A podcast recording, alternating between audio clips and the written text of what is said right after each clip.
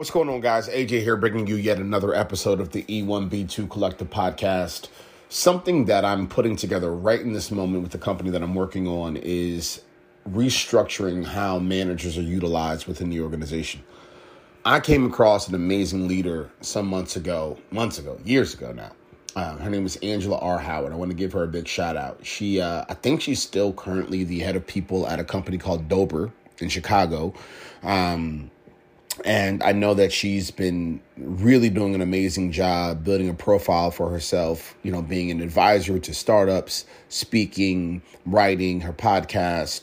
She's really been doing a great job on that and, and excelling that uh, excelling that profile. And, um, speaking of that, this is something I actually probably should think about, right? I, I've I've slowed down with that, and that's I'm assessing it right now. Shit, is that a good thing? Uh, I don't know. Anyway, sorry guys, I just went on a little personal journey there because I feel like I can only exert.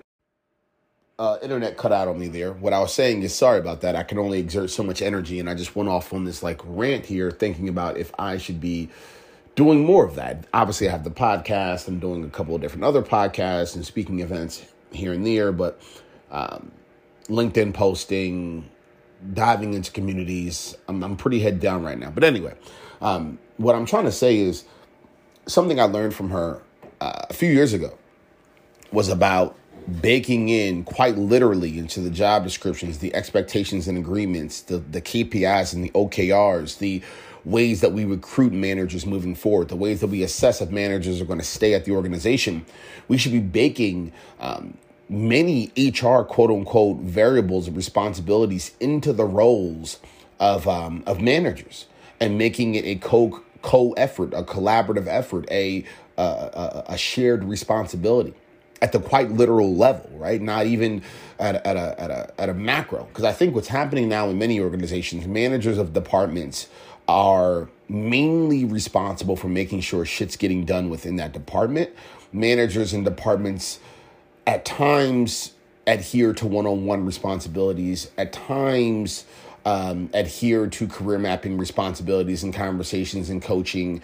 At times adhere to all these things that we want them to do that kind of crosses over into the hr leadership realm.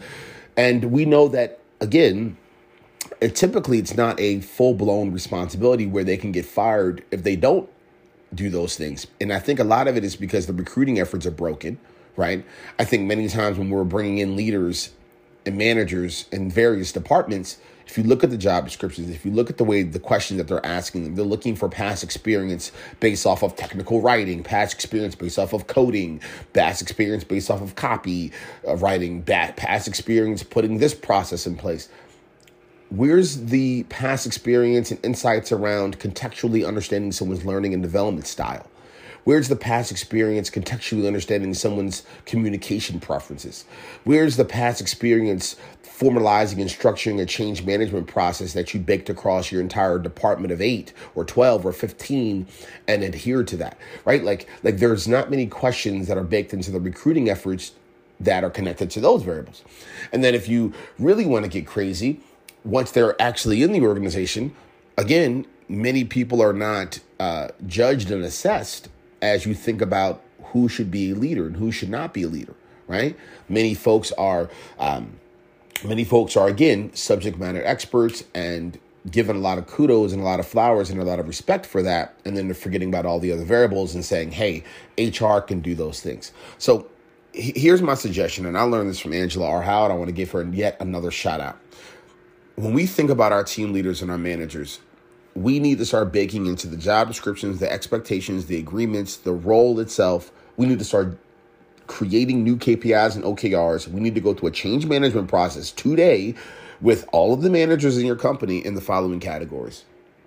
The managers need to have responsibilities, tasks, things that happen on a week by week, month by month, quarter by quarter basis around learning and development, right? They need to be supporting their teams around learning and development.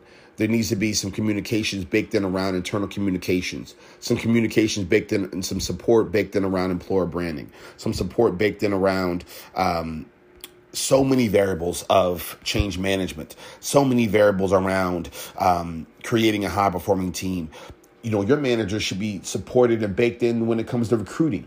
There's so much that your team members can be doing that can be a shared effort with HR to support everyone across the board.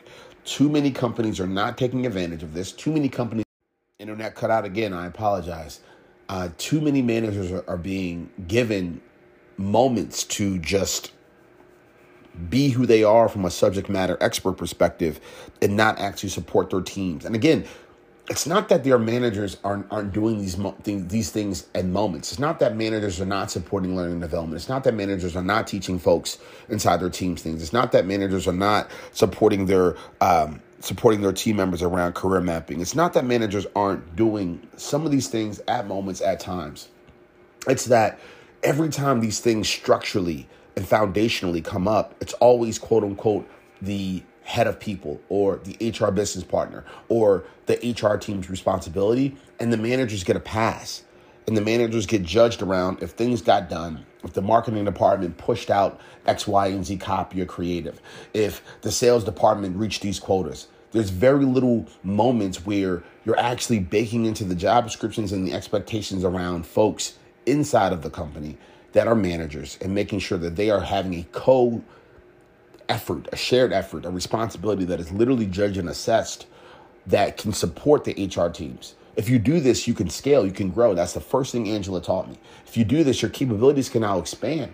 So let's assume and let's say you only have the bandwidth and the cash to have an HR generalist, a recruiter, and a head of people. Let's say you only have an HR team of three, but you actually don't. Now you have an HR team of 17 because maybe you have another 15 or 14 different managers out there and your HR team. Now, when you think about career mapping and learning and development or change management, all these other variables that are occurring inside these companies day to day that HR would typically have the responsibility of, now the managers can share that effort quite literally. So I apologize for the interruptions with the internet, uh, but these are just a few thoughts, just a few perspectives we'll check into.